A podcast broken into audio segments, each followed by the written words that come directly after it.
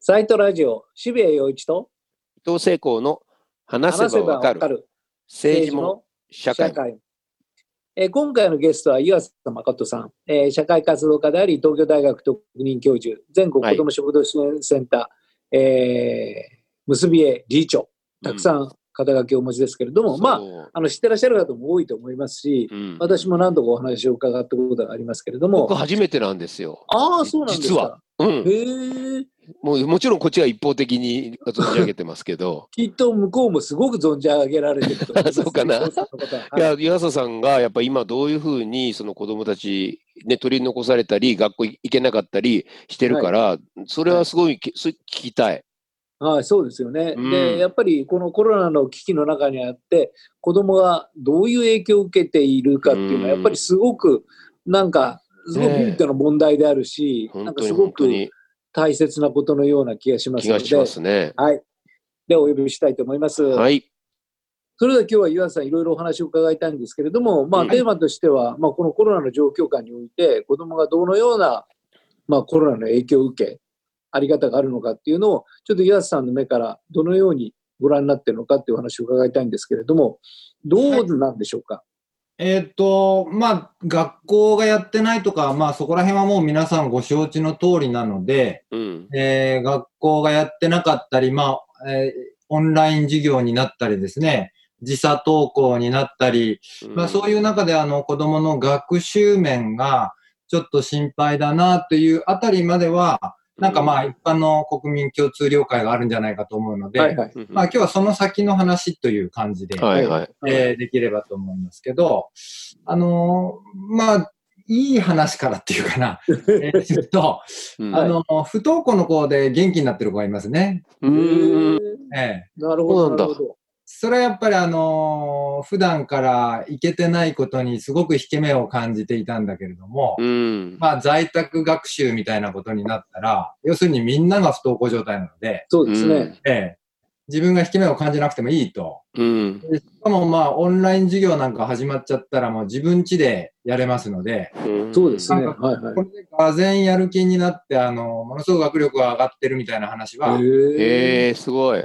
別にはですよ、あの、みんなが、みんなっていうことじゃないですけど、こういうことが、あの、あります。うんはい。まあそういう意味では、あのーなんていうかこう、普段、マジョリティに対してマイノリティで引け目を感じてた人が、まあうん今回の一件でちょっとみんなが同じようなマイノリティの立場になることで、うんあ。の、ちょっとこう、気持ちがほっとするっていうかね、そうか、楽になったん引け目を以前ほだ。ど感じなくて良くなるみたいな話っていうのは、あの、一般論としてもあり得ると思うんですけど、まあ今回も起こっている。うんで、ただやっぱまあ私も心配してることの方が多いんですけど、やっぱ心配してるのは一つはですね、この、えー一緒にじゃれ合っちゃいけないとか、うん。ああそこですよね。なるほど、ふなるほど。ざけ合っちゃいけないとかうね、うんん。その、なんかまあ、まあ、大人らしくしてなさい、おとなしくしてなさいってことですが、あの、そういうメッセージがまあ、家庭でも学校でもずーっと子供に言ってるんですよね。うんで、私もこの間ね、あの、下に5人家族住んでんですけど、うんそこの、あの、お母ちゃんと話してたら、うんなんか、子供に、あの、そんなに近づいて話していいのとか、うんなんかマスクせずに話していいのとか、なんか、要するにそういうことをずっと日々言われているので、なんかそれをやってない大人が変に見える。うん。だから友達ん家なんて遊びに行くもんじゃないとか、うん。なんか、もともとどんどんこのコロナ以前からしづらくなってきていたわけですよね。そうですね。でうんうん。だけど、それにこう、拍車がかかるようにして、うん。えーなっていってるっていうのが、ちょっと心配で、これは何の問題かっていうと、あの、えっ、と、教育ってまあ大きく分けて、教科学習と非教科学習があると思うんですけど、うんうん。はいまあ教科学習は国語算数理科社会ですよね。うんはい。これはまあ小学校の先生が、まああるいは塾の先生が教えることのプロだっていうことになっていて、うんまあ一般市民は素人だってことになってるんですが、あの結構大事だと言われているのは非認知能力とか、まあ最近そういう言い方で言われるようになりましたが、非教科学習うん国語算数理科社会じゃないけど、なんか生きていく上でのいろんな関わりとかですね、うん人との間合いとかですね、そういうものがないと、やっぱりなんか勉強できても将来苦労すると思うんですけど、うん。ここの非認知能力とか非教科学習に関しては、実は学校の先生も素人だし、うん。別に一般市民の方が素人ってわけでもないんですよね。うん。うん。うん。なんか、私なんかあの、兄が障害者だったもんですから、障害者だったって今でも障害者なんですけど、うん。あの、うちボランティアさんがずっと出入りしてうん。くれてた家なんですよ、私が小さい頃うね。ん。で、私ものすごくよくその人たちのことを覚えてるんですよ。兄のために来てくれてたけど、私も一緒に遊んでもらった。うんで。なんか私はあの、兄のおかげで、そういう意味では兄のおかげで、学校の友達とか同じ年齢のね、うん。あるいは親とは違う、そのまあうん今まで言う斜めの関係っていうか、うん。そういういろんな大人との間合いを持てて、うん。で、多分そのせいだと思うんですけど、やっぱりなんか同質的な空間にいると居心地が悪い。うんなんかいろんな、あの、い異質な人たちの方がむしろ気楽みたいな、性格っていうか性質ができてったんですけど、うん。なんか私きっとあれって影響してるんだろうなって今思ってるんですね、振り返って。で、そういう機会って、やっぱり一人一人が、にとっては大事なことじゃないかと思ってるんだけど、もともとこういうことがやりづらくなってきたことに加えて、うん。こういう機会が奪われて、で、地域の居場所も私、まあ子供食堂関わってますがね、うん子供食堂ってそういう意味で重要な地域の居場所なわけです。うん。年齢の子たちと遊ぶとか、えーもう3世代同居してない、してる人なんてほとんどいないと思いますけど、その地域のおじいちゃんおばあちゃんと関わるとかね、うん。そういう機会が、これまたも持てなくなってるんですよ。うんそうすると、非教科学習という側面で、なんというのかな、まあ私も好きな言葉じゃないですけど、グローバル人材っていう言い方がありますよね。うんあれって要するに、アフリカの村に行って自分の常識が通用しない文化とか伝統とか大切にしているものが違う人たちと何か一緒にやるっていう、そういう力じゃないですか。うんそういうなんかこう自分の常識が通用しない相手に対して間合いを測りながら何か一緒に組み立てていくみたいな体験が、人たちからごっそり抜けるとですね、うんこれちょっと将来偉いことになるんじゃないか、うんみたいな心配はうんしてる。やっぱそういう意味では心配の方が大きいですね。うんなるほどね。確かにもうごくごく一部のそのなんか世代に起きていることではなくて、これ、もういわゆるこの期間、そのなんか子供である人たち全員に起きていることで、うんだから7つの子供は 8, 8歳の子も、あるいはまあ12、13、14の子も、いや大学生もですよね。そうねそうですばっさり抜けるわけですよね。うんお金持ってるとか持ってないとか関係なくね。うんうんこれは確かにすすごく大きいですよね。子供っていうと、なんか急に、まあ簡単だからすぐ小学生ぐらいをイメージしちゃうんだけども、そんなことはないですもんね。そうですね。私、あの、子供食堂で異年齢集団で遊んだりするのが大事だって言ってるんですけど、うんそれはその、私も昔泥系とか、あの、なんか、1年から6年ぐらいまでわちゃっと集まってやってましたよ。うんで、そうすると、あの、年の小さいやつって、すぐ捕まっちゃうから、うんはい。そうね。お豆ね。結局こいつは3回捕まるまで相手チームに取られないとか、うん。はい5回捕まるまで OK だとか、うん。なんかいろいろルールをその子にカスタマイズしてやってたじゃないですか。うん。はい。ああいう体験って、うん。まあ、今だったらその子は外国人の、外国籍の子だったり、発達障害の子だったりするのかもしれないですけど、うん。なんか自分と同じルール当てはめたら、そのルールに乗れない子がいたときに、うんその子に合わせてルールをカスタマイズするってね、うんこれ、すごい大事な経験だったんじゃないか。逆に大人はやんないですからね。大人ルールもなかったら簡単に弾くから。本当本当に。なので子供の時にやっぱそういう体験するって、あの、すごく大事なことなんじゃないかと思うんだけど、そういうことがまあ、失われていく。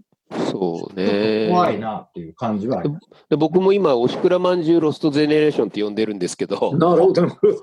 おしくらまんじゅうをしなくな、ある時からしなくなってくると、うん体をどの辺まで押していいのかとか、はいはいはいはい。自分の体の軸どこにあるのかとか、まあ、い言って、まあ、満員電車ですよね。うん普通でそれを覚える以外なくなっちゃってるのは、いや、人間の身体性にとってこれ、でかいロスだなと思ってて、同じ話です。そう、まさに。ですよね。うん。うん。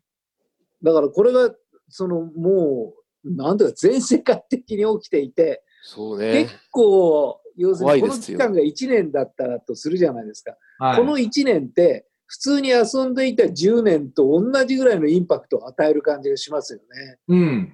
だから、怖いですね、確かにお話伺ってると。うんはい、と思ってまして、なので、あの、逆に、その、新しい日常ってね、あの、お店行ったらなんか一席開けましょうとか、そういうレベルの話じゃなくて、うん。うん本当にその、フィジカルディスタンスの問題と、こう、ある種の親密さ、うん。子供しゅ子供食堂なんてもう、3密の、究極の3密の場所なんですよ。うん。はい。うん。だって、子供って集まったらもう、じゃれ合って、ふざけ合って、叩き合ってするんだもうん。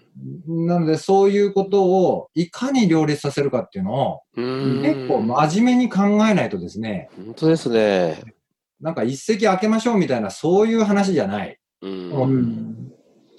いや、だから本当にあれですね、そのなんか、子供の基本的な他者との距離感のなんか誤りというか、そういうものまで、だから10年間を本当にわわわわ遊んでいたのにかかわらず、ここの1年間遊んじゃいけないって言われた瞬間に、これから先の10年間もずっと間を空けなくちゃいけないみたいな人になりかねないですよね。うんうん。うん。だからそこでの価値変換っていうのが怖いですね、本当に。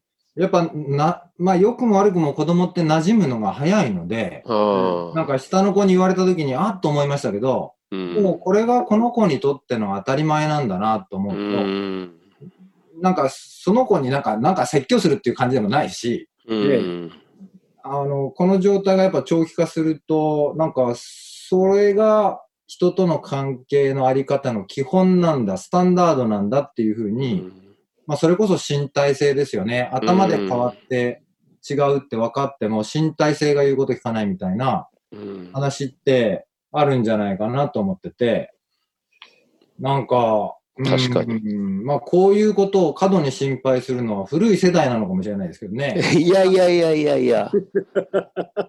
なんか心配です。うん。だからなんかね、代わりに、ひあの、ロープの端と端をち合って引っ張り合ったりするとか、もう、はいとにかく代替物をどんどん作んないとダメなんですよね。いや、本当に、本当に、ねあの、そのね、ロープの端を端を持ってやるってね、あの、本当些細なことなんですけど、そういうことの小さい tips の積み重ねが、うん。本当に大事じゃないかと思ってます。うん。なんかこの間ね、神戸行ったら、うん。あの、カラオケ、これは高齢者ですよ。うん高齢者のその、カラオケ喫茶みたいな仲良しグループを集まって歌歌ってたうん仲良しグループの人たちが、もうそれができなくなったじゃないですか。で、何したかって言って発表してたんですけど、あの、そういうことはできないので、川に向かって、うんみんな横一線に並んで歌ったって。いいな。青春。なんか詩吟みたい。そう。これ中金みたい。本当本当そんな風景、動画も見せてもらったんですけど、そんな風景だったんですけど、うん。やっぱね、あああいう工夫ですよね。うん。ほんとね。ああいう工夫が大事。そうだ。だから今のお話伺ってて、まあ、子供の問題じゃないなと、今高齢者の問題が出てきましたけども、ね我々自身もそうなっているし、だからそういうなんか刷り込みがこの半年1年の間についちゃったから、ねこれの、なんていうか再教育を今の話じゃないけれども、しないとダメですね。うんまあよくわかんない。必要以上に密を作るとかね。そうなの、そうなの、そうなの。仲良くするときは肩組むんだよ、みんな、みたいなね。そういう揺れ戻しをしないと、本当に新しい生活ってなんだかよくわかんない言葉だけども、だからそういうなんか、再教育が必要ですよ。子供を含めてね。はいあの、J リーグさんと、あの、新しいプロジェクトを始めたんですけど、えーそれの名前は親密プロジェクトって言って、うん。新しい密と親密さを考えああ、なるほど、なるほど。て、いいね。ね、やっぱなんかそうやって、あの、J リーグも、あの、子供食堂と同じ悩みを持ってるってことが分かって、なんでかっていうと、あの、スタジアムがスカスカじゃないですか、今。はいそうか、そう、そうか。でスタジアムに集まるって、要するに3密が大好きな人たちなんですよ、うんねなので、この人たちが距離を取りながらどう盛り上がれるかみたいな。はいはいはいはいはい。J リーグにとっても深刻な課題で、確かに。これみんなの、みんなの課題ですよね、今ね。うんなので、本当にあの、なんか空席に段ボール置くみたいな工夫は、スポーツの世界でね、うんやってますけど、ああいうまあ、あれだって別に大したことないっちゃ大したことないけど、でもやっぱああいう小さい工夫の積み重ねですよね。うん。なんかそれを面白がってみんながやれるようになると、すごくイノベーティブでいいんじゃないかなと思ってます。うん、確かに。だからこの本当にコロナが収まった後の密の復活を意図的にやらないと人間なんか身体的な正常な感覚を失っていくかもしれないですね。そうね、まあそ忘れちゃうから。それの先端にいるのが子供だと思いますよね、やっぱりね。だと思いますね。私はあのーまあ大人の話だけど、あの、間合いが取れない、なんか妙に下手に出てきたと思ったら何かをきっかけに いるいる、いる、いいるよね。あれね、おしくらまんじゅうしてないやつだから。そうそうそうそう。ねあの自分の親との間合いしか知らないんじゃないか、この人なるほど、なるほど、な。なるほど。あの、そそういうふうに思っちゃうんですよ。あいろんな人に、あの、関われてたらね、なんかどやしつけてくる親父もいるし、優しいおばちゃんもいるし、ーなんかちょっとかっこいいと思って憧れるお兄ちゃんお姉ちゃんもいるしみたいな、そうね。うんそういう関わりを持ってたら、うんもうちょっとなんかこう、初めての人でもそれなりに間合いをこう測れるっていうか、うん。なんか、で、切れる、逆切れする人が増えたのかどうか、なんかそんな言い方されるけど、うん。なんかそれって結局そこら辺に関係してんじゃないかなそうです。ね。間合いの問題ですもんね。やっぱり岩瀬さんは現実的にその子ども食堂や何かをやられていて、子どもの本当にそういう変化、えーうんビビッドな変化っていうのは感じられる局面って多いですか？あのーまあ私たち自身が子供食堂やってるわけじゃないんですけど、子供食堂やってる皆さんと付き合っていて、ええうんやっぱりその皆さんが心配されることはどんどん入ってくるので、うんね、それはもう全国4000箇所あって、もうつつ裏裏で皆さん活動されてるわけだけど、うんはいこういう状況なので、やっぱりその居場所はとっても開きにくいんですよね。うん。で、居場所を開くと通報されちゃったりして、ああ、なるほど。自粛警察。はい。こんな時になんで集まってんだみたいなね。そういう感じの雰囲気を感じながら、まあ皆さん、あの、格闘してらっしゃるんだけども、なるほど。やっぱりそういう場がなくなっていくことで、まあ一つはその、あの、まあそれこそ私の分野だけど、あの、困窮とか DV とか、はいそういうことがもうどんどん見えなくなっていく。ああ。で、日本人ってやっぱ我慢強いから、うん。こういう状況になってもなかなか自分からは相談に行かないし、うん、なるほど。つ虐待通報件数も、あの、毎年毎年伸びてる比率ぐらいでしか伸びてないんですよ。うんはいなので、このコロナ禍で急に増えてるっていう感じはない。うんなるほどねそういうところで言うと、なんかみんな今我慢に我慢を重ねてるわけだけど、うん。こういう状況の中で失われていくものもあるし、うん。まあ一体これいつまで我慢するんだって話だし、うんなんかそういう中でプチって切れちゃうと何かの事件になったりするわけですよね。そうですね。そういうことなんかうん考えると、まあ本当本当心配、心そうですね。いや、子供が何を今我慢してるのかっていうことでだけでも、たくさんみんなが知るといいですよね。はい。項はい。目がいくつもあって、あ、確かにこういうこと子供今我慢してるかもって、我慢してることがあんまりはあの話し合われないから、うん。良くないですよね。うん。無視しちゃうから。うんいや、本当そう思いますね。今、岩瀬さんちらっとお話しいただいたんですけど、まあ、岩瀬さんがずっと向き合ってらっしゃる、まあ、格差とか貧困とかっていう問題があるわけですけれども、はまあ、簡単にちらっとはお話しできるような話ではないのかもしれないですけども、まあ、その辺もこのコロナ禍においてすごくラジカルな形で出てきてますようね。ん。やっぱね、あのーまあこれ、一種の災害ですよね。はい。なので、あのー災害時に起こることが、まあ大概起こると思って考考えてるんですけど、あの、まあ災害と違うのは長期化してるっていうことでね、あうん。の、東日本大震災はまあ余震はあるにしても1回、2回っていうそういう話だけど、まあこれずーっとですから、うん。まず一つ、大きなポイント二つあると思ってて、一つはまず今年の年末から来春にかけてが勝負だなっていう。これはあのー3月、4月ぐらいからまあ深刻化していって、その時にあのー小口の融資とかね、まあ有名になったのは持続化給付金とかってですけど、あの一律10万円とか、うん。ああいうその給付系の、まあ要するに絆創膏ですよね。今大変なの、とにかく今なんとかしのぐための、あの、手当うんは当たり的だけど、まあそういう手当は、えっ、と、だいぶ出たんですけど、これ、最長で、例えば9ヶ月とかなんですよ。うんはいはいはいはい。ええ、で、そうすると、これが切れてなるほどなるほく年末に向けて。なるほどなるほど。みんな切れちゃうわけですね。みんはない切れてくる。はいみんな切れてくる。